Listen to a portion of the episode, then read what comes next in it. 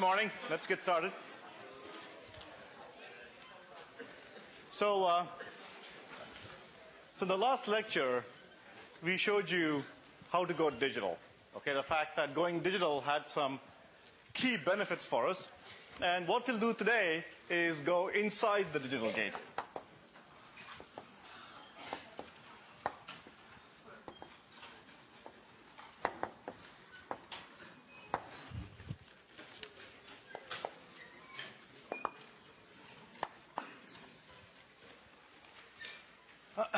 Let's do a quick review.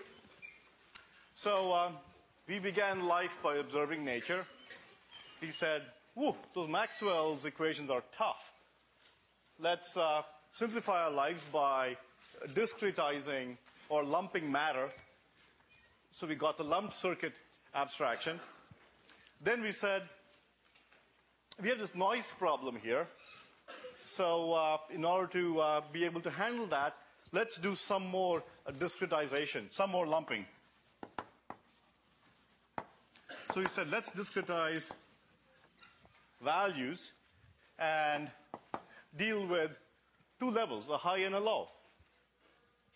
Uh, that's where the, uh, the binary uh, voltage levels come up, a high level and a low level.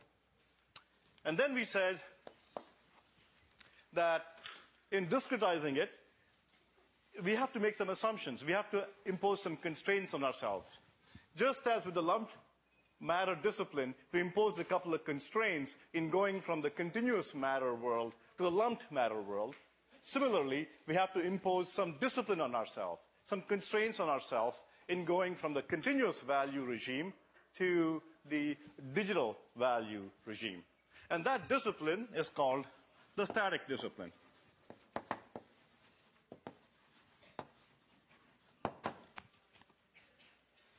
And what the static discipline says is that if you have senders and receivers in a digital system, then they all need to adhere to some standard. Okay? So um, if I was a sender, I had to adhere to some tough output standards. Okay, I had to be sure to ship values that exceeded some high voltage threshold and if I was sending a low value, I had to make sure my values were lower than some output low voltage threshold. Okay, similarly, if I was a receiver, then I had to guarantee to recognize as a 1 all voltages that were above some input high voltage threshold. And similarly, I had to guarantee to recognize as a zero voltages that were below some high, uh, below some input low voltage threshold. Okay? So, provided senders and receivers in a system adhered to these voltage levels, to this discipline, then they would all very comfortably work correctly in a digital system. then we also said that once we deal with such values, once we deal with digital values, we can now postulate a bunch of digital elements that process these values in, very, in a manner very reminiscent of our analog circuits where we had analog signals and you had you, you already learned how to process analog signals. You've learned about resistor dividers and so on and so forth. Uh, you feed in an analog signal and you get an output analog uh, uh, signal as well. Now, here, the resistor in the analog domain, elements like resistors and voltage sources were the symbols that you dealt with. Here, in the digital domain, the primitive elements that we will be using are called gates.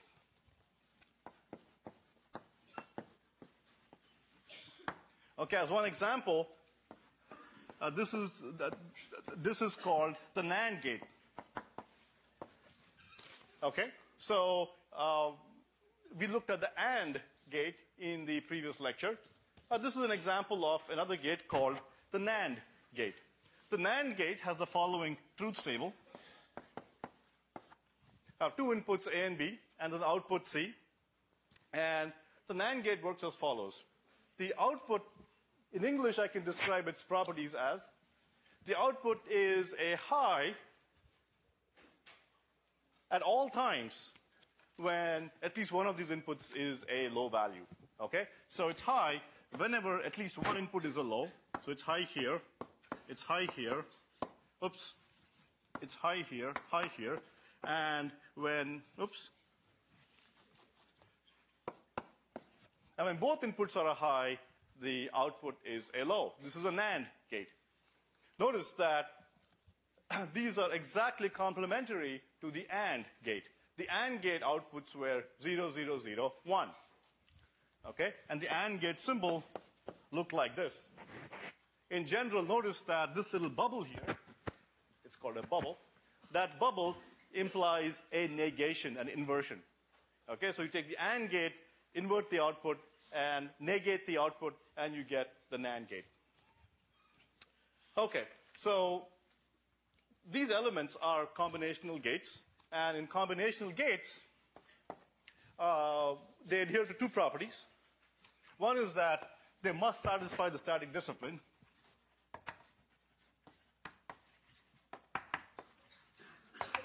Okay, all the systems, all the elements in our repertoire in the digital domain need to satisfy the static discipline. And the properties of a combinational gate are that its outputs are a function of inputs alone.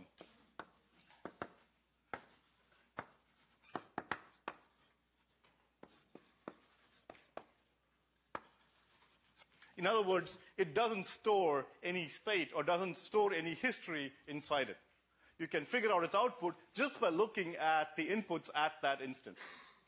Okay? Uh, think of it as a completely transparent entity where its output reflects uh, some function of the inputs at every instant of time. Okay.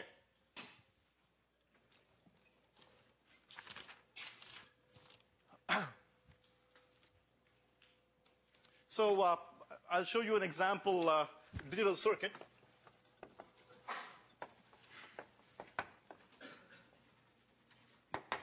So much as I could interconnect resistors and voltage sources and current sources to build analog circuits, I can now build digital circuits using primitive elements such as these.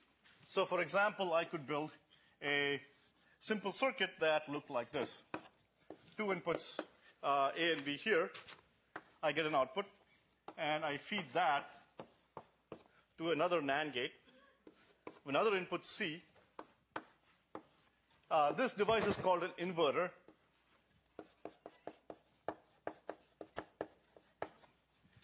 The inverter simply flips uh, the sense of the input. So if C is a 1, output is a 0. If C is a 0, the output becomes a 1. It's an inverter, simply inverts its input.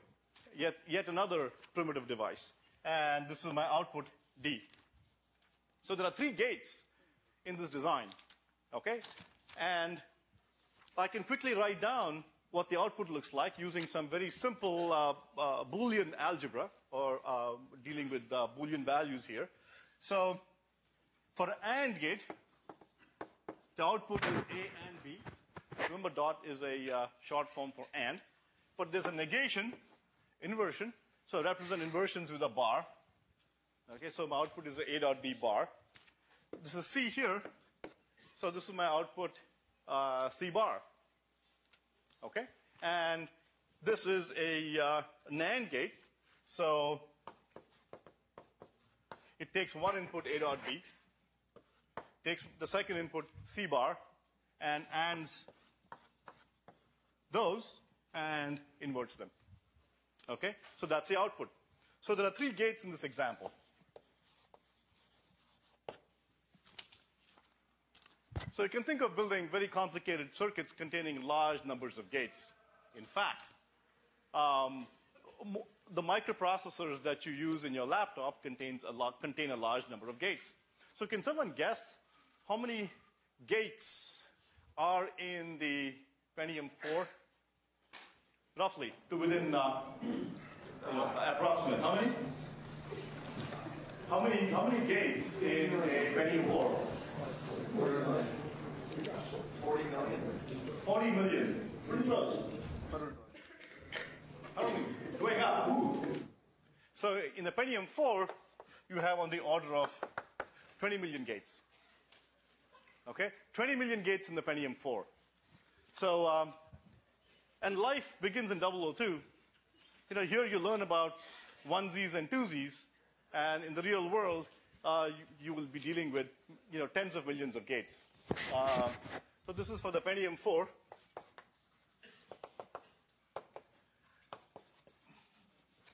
My research group uh, at uh, uh, Laboratory for Computer Science built a chip called the RAW chip. And this chip has three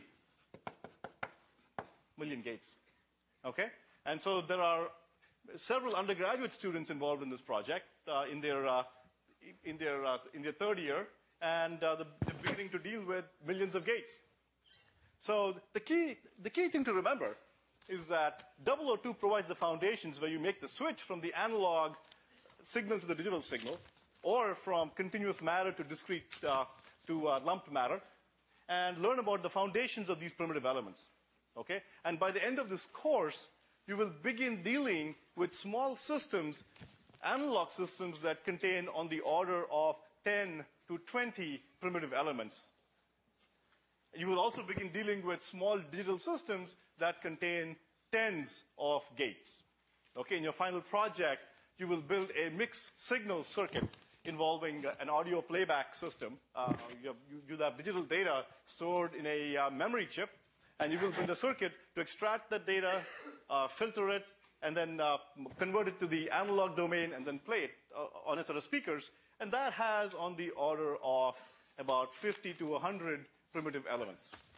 So by the end of 002, you, you'll have learned to deal with hundreds of elements.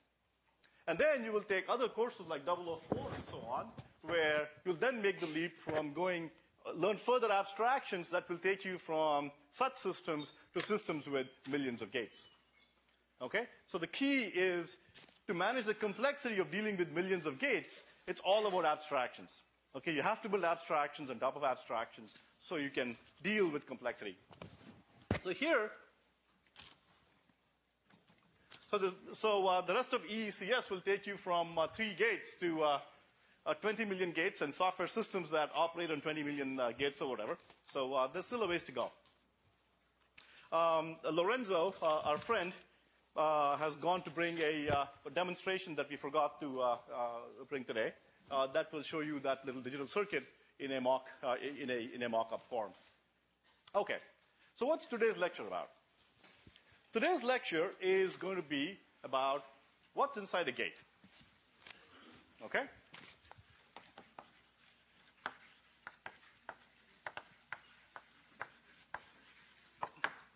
How to build a gate once you build a gate, you can then put millions of them um, into computer systems or analog systems or other sorts of systems. And what we'll do here is understand what's inside this abstraction. This is an abstract element that looks like a little uh, circle and a line with some stuff inside it, with some properties. Okay? But someone's got to build that. Okay? It doesn't come from nature. You, you, you don't go and harvest gates from, from, uh, from trees. You, you've got to go build that and someone's going to do that. So what we learn here is how do we go about building a gate? And here you will see practically how do you deal with voltage thresholds uh, that satisfy a given static discipline. So before I jump into building a gate, let me try to build up some intuition. Okay, as is my usual practice, I'd love to get you to build some intuition as to how to build a gate. And then we'll go through the mechanics of doing it. So to build intuition, let me, let me show you a uh, analogous situation in fluids. So let's say um, I have uh, a cauldron of water. This is like a power supply.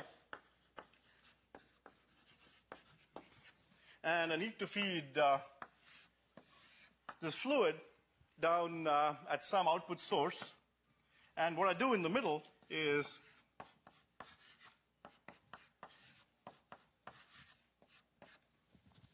put in a uh, couple of taps. Faucets, all right? And so these, what do these guys do?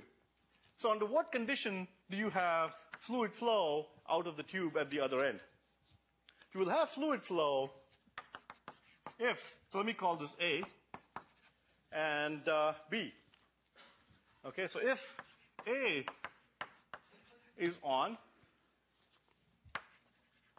and B is on, okay, then C has water. Otherwise, if both A and B are not on, then C has no water. Okay, so this is already beginning to sound like a AND gate, correct? Where if you get water only if A and B are both turned on. So we're going to use this insight. Okay, stream of uh, some flow, and I put things to obstruct the flow, and when both the obstructions are lifted, I get the output. I'm going to use that intuition to build a AND gate. Similarly, I could build a system that allows me to build the following structure.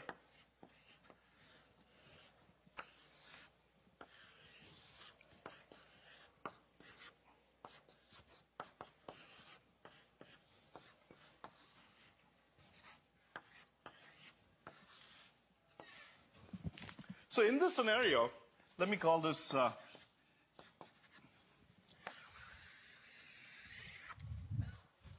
uh, the signals A and B here.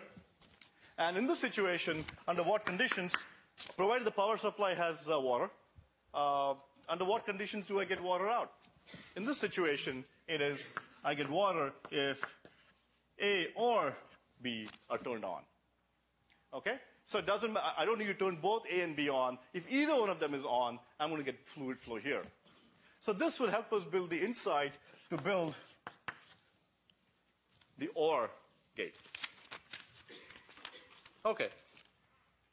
So that's a uh, analogy involving uh, items we see in everyday life. Uh, let me now move into the electrical domain. In the electrical domain, my analogy would be something like this. Let's say I have a power supply, and I have two switches, A and B, and I build a little circuit that connects uh, this voltage source across the bulb uh, using a couple of switches. Uh, in this case, the bulb is on if A, if both switches A and B are on. Okay, my bulb turns on. If I switch either one of them off, my bulb turns off. So notice that I can begin implementing things like this if I had this element. Okay, I have sources already. Okay, I know how to deal with the uh, bulbs. I model them as uh, resistors. So I need to do something about this new element called a switch. Okay, so let me build uh, an abstract device. I'll tell you how to do that in real life in a second. So if I had a switch, I could build things like this. I could, if I, I could put switches in series in a circuit and get myself something that looks like a AND function. So let me go ahead and build an equivalent circuit for a switch. So a switch has a uh, couple of terminals here, and I have a control. Okay, switches have a control, and they have uh, a pair of terminals. And the equivalent circuit for this looks like this. This is for my switch.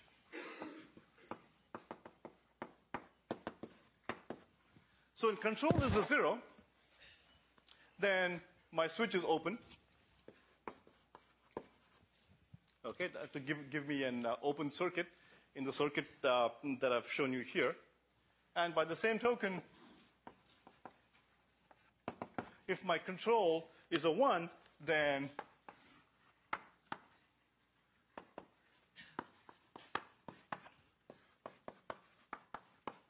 my control is a 1, then I have a connection between in and out, and uh, this is a short circuit. So in other words, if my switch has 0 at its control, I'll talk about how to get that, I have an open circuit, and if it's a 1, then I have a short circuit. Okay, this is my switch going on and off. Now, in traditional switches, mechanical pressure is my control signal. Like if I apply mechanical pressure, my switch could turn on. And if I take away the mechanical pressure, then I could get an off, uh, an off situation.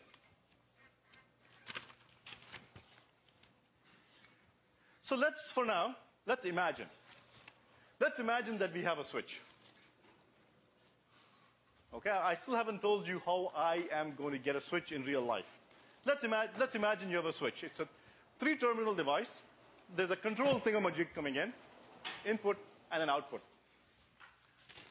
So let's build the following little circuit containing a switch. So what I'm going to do, I'm going to take a resistance RL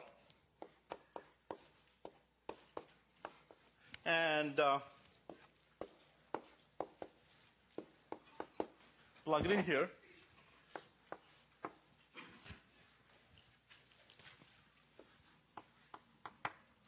And connect my power supply like so. So the little circuit that I built uh, has a resistor, and I connect the switch in this pattern, and I get a VS. Well, Lorenzo, you can set that up there if you like. Okay. No problem. so I get a VS here. Now, a couple of lectures ago, I told you that 6002, and for that matter, 004 and many of our other courses, deal with combinations of elements. And we often deal with the same kinds of combinations again and again and again. We see the same sorts of patterns happening, and we need to begin to learn to identify these patterns. This is an incredibly common pattern. Okay, you'll see this pattern more times in 6002 than any other pattern, uh, pattern, I promise you. Okay, a power supply connected to a resistor and connected to a couple of terminals of some interesting device. Okay? I promise you there'll be at least one such pattern on the quiz, for example. Uh, th these patterns are incredibly common. Okay? So uh, let's take a look at the interesting properties of this pattern. Um, since this pattern occurs so commonly, I am going to create a short form. I have already created a short form, which is this ground node here. Uh, by putting grounds here, all I'm really saying is that these two, there's a wire connecting these two, and that's my ground. Okay, so I already have a short form here. My second short form is when I connect a power supply to a node, then what I'm going to do is come up with yet another short form that looks like this. An up arrow with uh, the voltage uh, written there. This symbol simply says that this node is connected to a power supply with voltage, or a voltage source with voltage Vs. Okay? So uh, I just have come up with a slightly simpler representation for the little pattern that I have. Okay, now let's take a look at the properties of this little system. Let's first look at what happens when C is zero. When C is zero, uh, let me draw the equivalent circuit for this uh, using the uh, open circuit out there.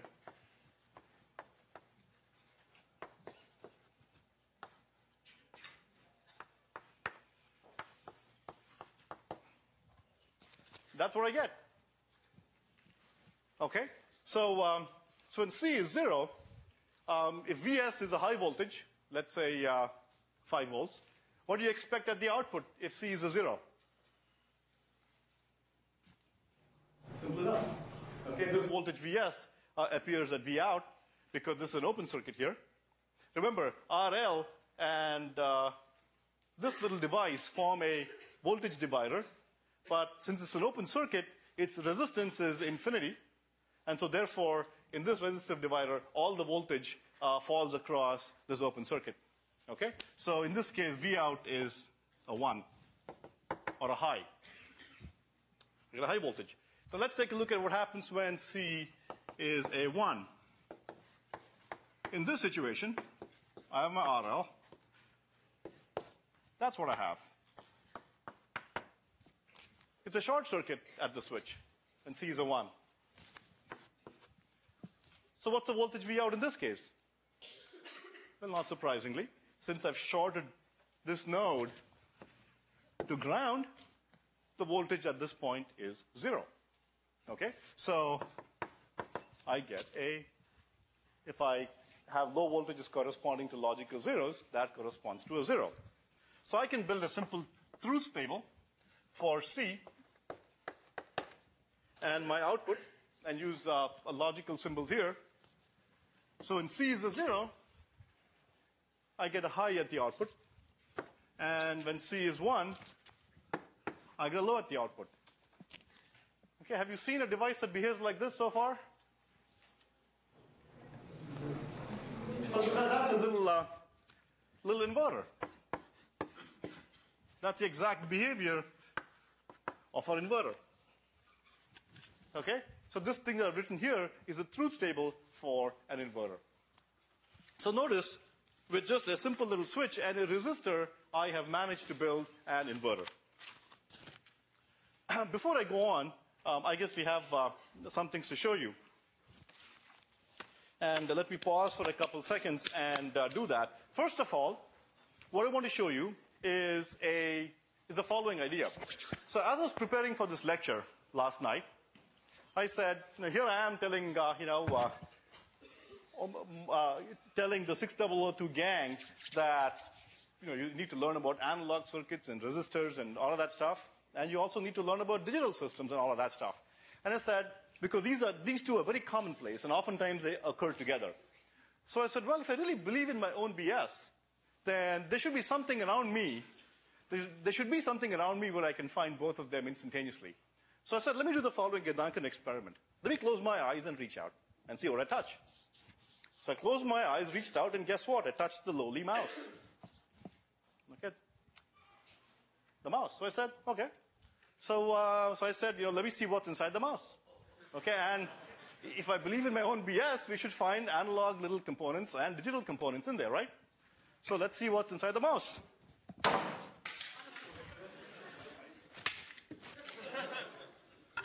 All right, there we go.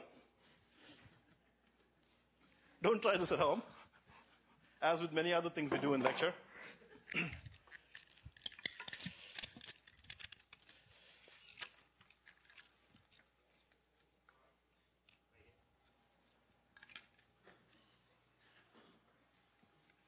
Come on. Show me what I want to see. Okay, here we go. Okay, not bad. Okay, let me show you what we have here in this poor shattered mouse.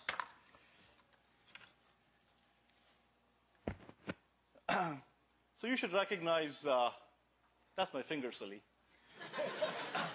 so uh, you should recognize this little mouse, or this little uh, resistor here. The thing with the little bands out there, that's a, oh, here we go. Let me use this. So that's a resistor. Okay, and you'll see capacitors uh, in about uh, four weeks. That's a capacitor. And uh, there's a digital IC here. That's a digital IC. That contains a bunch of gates inside it. So, uh, phew. This mouse has uh, not made a liar out of me. So what I just showed you was a little device that we use in everyday life that has both analog components and digital components. A large number of the devices that we use in daily life uh, are this way. Okay, you uh, do the same thing to your laptop. You know, uh, you, you, can you, you can go try it out, and you will find you know a bunch of analog components and a bunch of digital components, and, and you really really need to understand the whole caboodle here. Okay, so let me show you a fun little demo. Um, involving gates. Now, I want you to be very careful here. Lots of caveats here. So if your grandmother asks you, you know, how big is a gate, don't say this big. so this, this is how, how big gates used to be, I would say, you know, when they were first invented. Okay, when they built gates out of discrete uh, vacuum tubes and so on, this is how big a gate used to be. So this is uh, roughly that big. Today, um, in a chip, in a small VLSI, very large scale integrated circuit in a chip, which is about one centimeter on the side, how many gates do you think I can fit in a thumbnail sized chip? Any guesses? With today's technology, how many gates can I fit on a chip? It has to be more than a million because I just told you the Pentium 4 was 20 million. And that was a year ago. How many? 40 million is a good guess. So, so on the order of uh, uh, 40 to 80 million gates in a one square centimeter. Uh, Intel just announced that they'll be shipping a 1 billion, uh, oh, um, a chip containing 1 billion switches. Okay, remember, this whole thing is a gate, right? Inverter, uh, a resistor, and a switch. This thing is a switch. So Intel's going to be shipping something containing a billion of those little elements. Okay, just keep those large numbers in mind. So here's a little circuit that I showed you here. A, B, the NAND gate, uh, NAND gate at the output, and the inverter. Okay? So uh, this output is going to be 1 whenever either A or B is off. Okay, so the output is a 1 in this case when both A and B are off. I turn A to 1, output is still a 1. So the moment I turn both of these inputs to a 1, these are 1s, the output goes to 0. That's uh, behavior of a NAND gate. Okay, if I switch any one of the inputs to a 0, the output should go to a 1. Okay? Similarly, for the inverter here, when the output is a 0, input's are 0, the output's a 1. And when I switch it, so should the output. Okay, now you imagine a circuit, a little chip, containing billions of these devices. Okay? And just imagine all of these ones and zeros flying around. So one, one simple switch in the input, like a click of a keystroke, could actually cause a billion signals in your circuit to be flipping around. Okay, and that, that causes some fun stuff to happen, which we will learn about, uh, you know, a few months from now. But for now, that's, that's a quick show of uh, uh, a, a, little circuit that uh, looks like that. Okay? Let me go back to, uh, go back to talking about building other types of gates.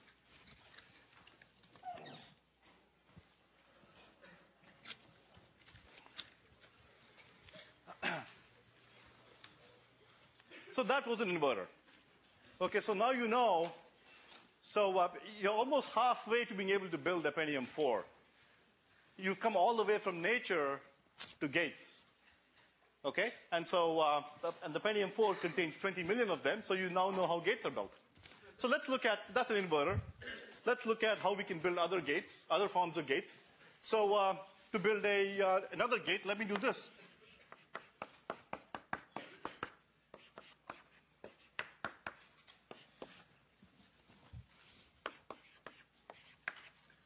How about this pattern?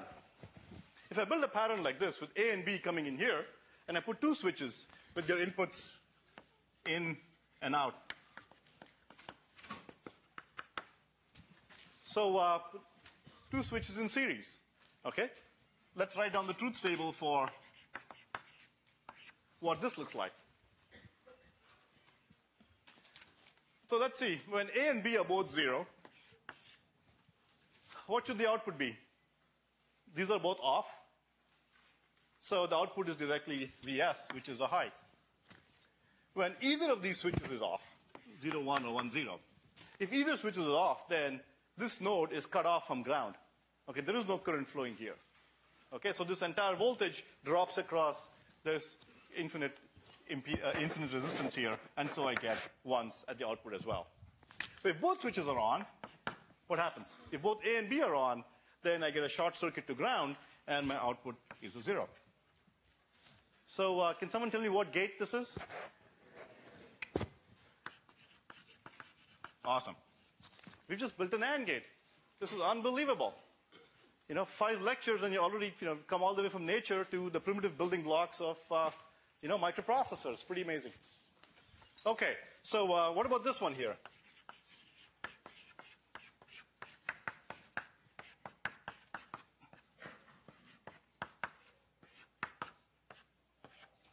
What's this? I haven't told you this before, but uh, if an AND gate becomes an AND gate, this is, a, this is kind of an OR arrangement. What should an OR become? It's all completely logical. Okay? So uh, you can go home and practice a truth table for this. A, B, and C. Okay? Uh, I'll just fill in one of the rows. So in this particular situation, if both A and B are zero, if A is zero and B is zero, both the switches are off. So it's as if this little sucker here is cut off from ground and Vs falls across uh, from C to the to ground here and the output is a 1. Okay? So on and so forth. So I can build other interesting forms of gates. So let's say I build something that looks like this.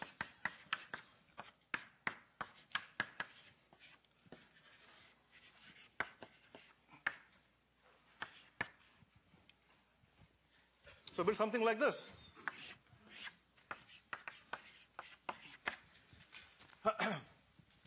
so you can write the truth table for this, or you can look at this and write down the function that uh, uh, this one supports. So notice that this output here is going to be a high only when both of these are not connected to ground. Okay? And if you stare at it some more, the function this one presents this is my AND function. So suppose this one didn't exist, that would be my AND function. Okay? But because this one exists, that's in an OR configuration, and so I get a C. Okay? And so because of that, I get I get something that looks like this. So this is my A dot B. This is my plus because of a parallel shunt here. And ultimately, this causes an inversion in this gate. So the our primitive pattern has a generic inversion built into the output. Okay, that is why we commonly end up building NAND gates and NOR gates and so on in, in the, as the simplest gates. We don't build AND gates and OR gates. How can I convert this one to a AND gate? Anybody? Put an inverter on the output. So what I can do is take this little sucker here, put an inverter here, and I get an AND gate. Okay, so the, the real primitives in circuits tend to be NANDs and NORs.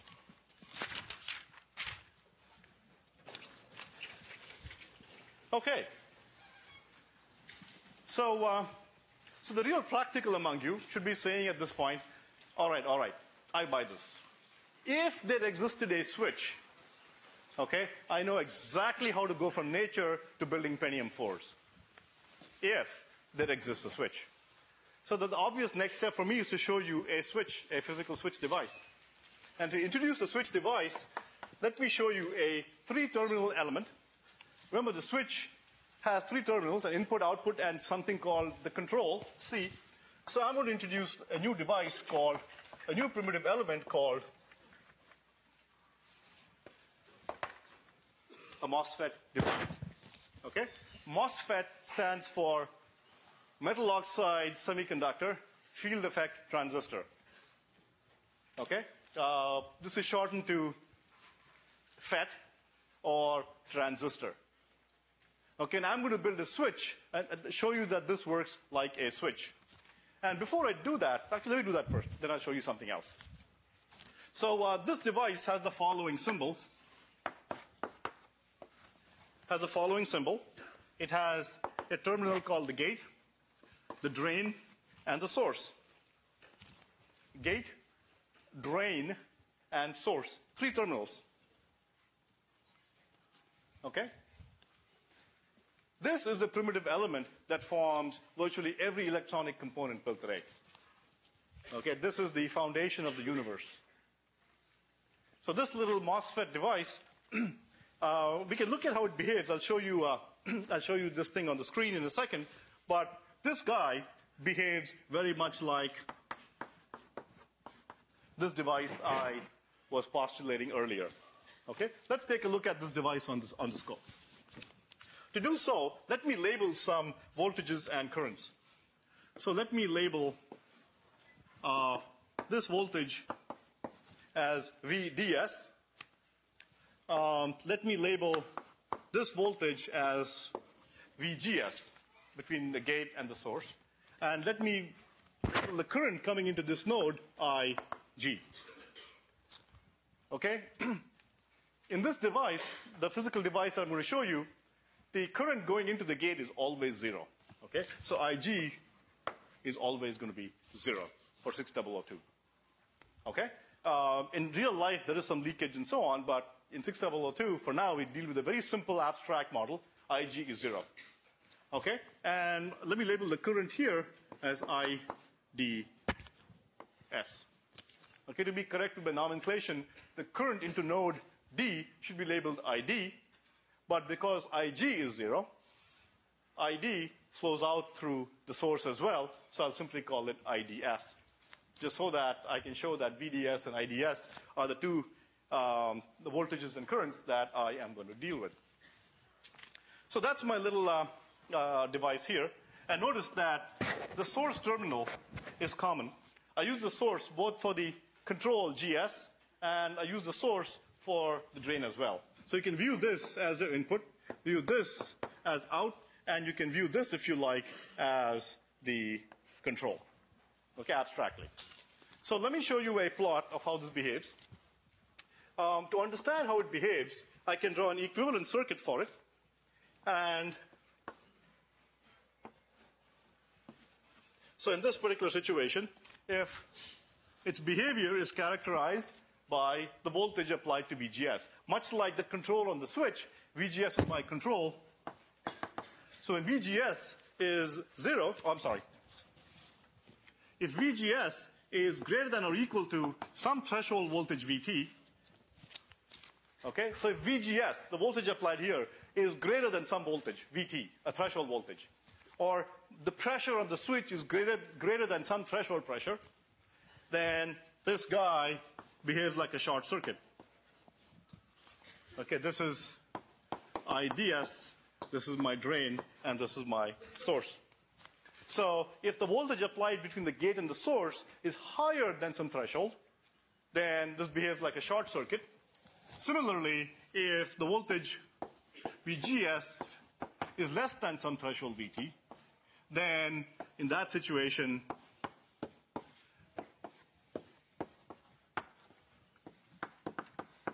I get an open circuit.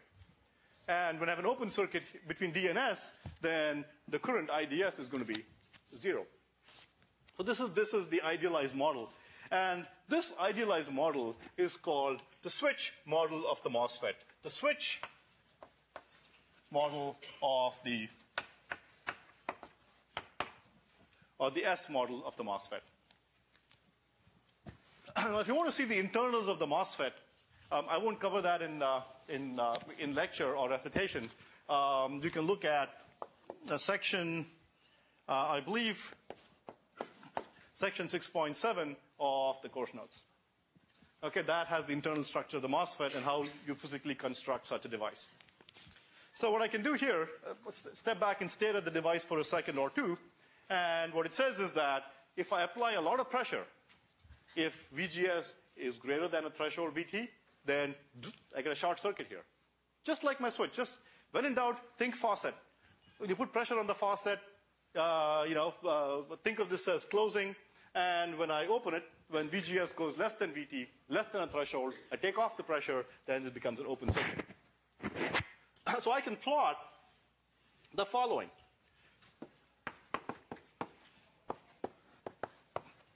Much like I plotted the IV characteristics of two terminal elements, I can plot the IV characteristics of this three terminal element in the following way. I can focus on two terminals and look at the uh, uh, look at VDS and IDS for those for that terminal pair. Okay, and draw the curves for how it will behave uh, as I change VGS that I apply. So what I'm going to show you is that if VGS is less than a threshold, then this behaves like a open circuit. So no matter what the voltage is, the current is zero. Similarly, if VGS greater than equal to some threshold voltage, then I get the behavior IV curve of a short circuit where the current uh, can be anything and controlled by external forces like in any short circuit. Okay, so let me uh, show you on the screen. Uh, Lorenzo has kindly uh, put the graph up already. So I'm showing the IV curve of a switch.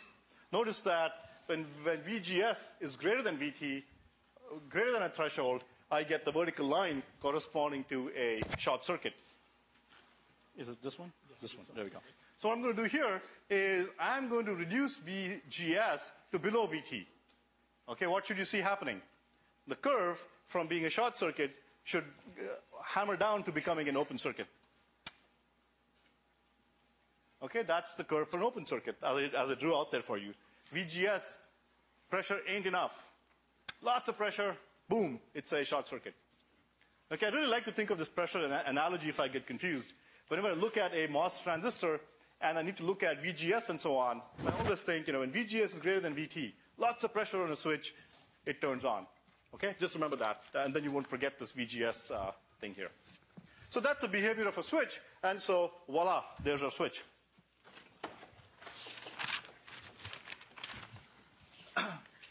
Okay, so I've given you a three-terminal element that is a switch that is controlled like a mechanical switch. So I can build a, if I replace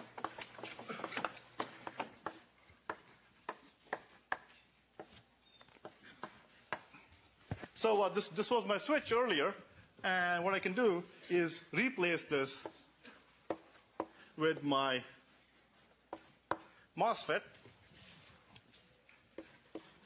and that's what I get.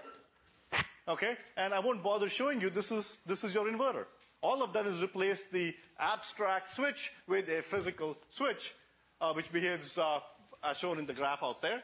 And so I apply an input here, and I take the output here. Okay, so at 6002, you can look at this and say, aha, that is an inverter. When you go to 004, what you will do is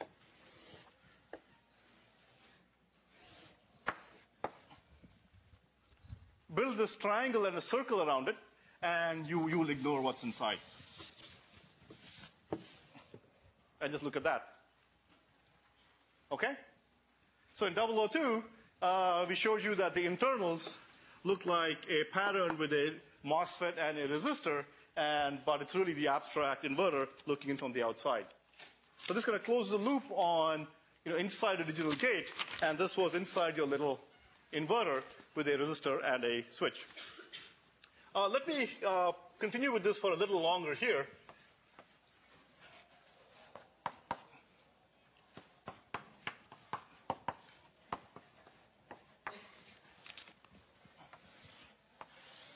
and do something that uh, we like to do a lot, which is plot what are called input-output curves. So let's say the voltage applied here is V in, and let's call this V out. Let's plot the V in for fun. Let's plot a V in versus V out for this uh, inverter. Okay? So uh, when the input is a zero, let's say VT is 1 volt for the inverter. The threshold voltage is 1 volt. The threshold pressure is 1 volt. So uh, when the input is a 0, and let's say Vs is 5 volts. So when the input is a 0, this guy is turned off. Okay, so what's the output? What, what's the output voltage? If this is turned off, what's the output voltage? It's the supply the supply directly shows up here. And so as long as the input is zero, the output is at 5 volts. And, uh, and this is true until the input reaches 1 volt.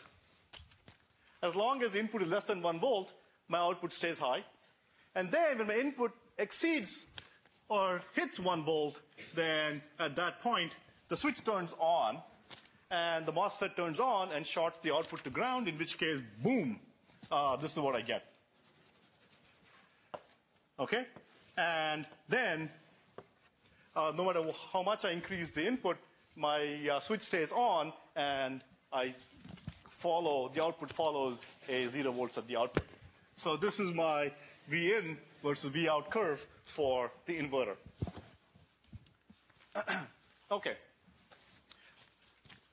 one of, the, one of the interesting things that we do a lot is see whether this satisfies some voltage threshold. So let's say I have a VOL of 0.5 volts, VOH of 4.5, VIL of 0.9, and VIH of 4.1 volts. Okay? So VOL says in its low value is the output less than 0.5. Yep. Output less than 0.5. In its high, is it more than 4.5? Yep it's more than 4.5. Does it recognize all values below VIL as a low input? Yep. So anything below 0.9 or 1 for that matter is viewed as a low. That's good. So these pass. And high, anything above 4.1, is that treated as a high? Yes. So anything above 4.1 is treated as a high, and the output goes low. Okay? So therefore, this inverter that I've designed for you here satisfies the static discipline, and this inverter uh, can be used in circuits that conform, or other devices that conform to uh, this value here. Um, in your recitation, you will look at a slightly more detailed model of the switch where the switch behaves like a resistor. Okay.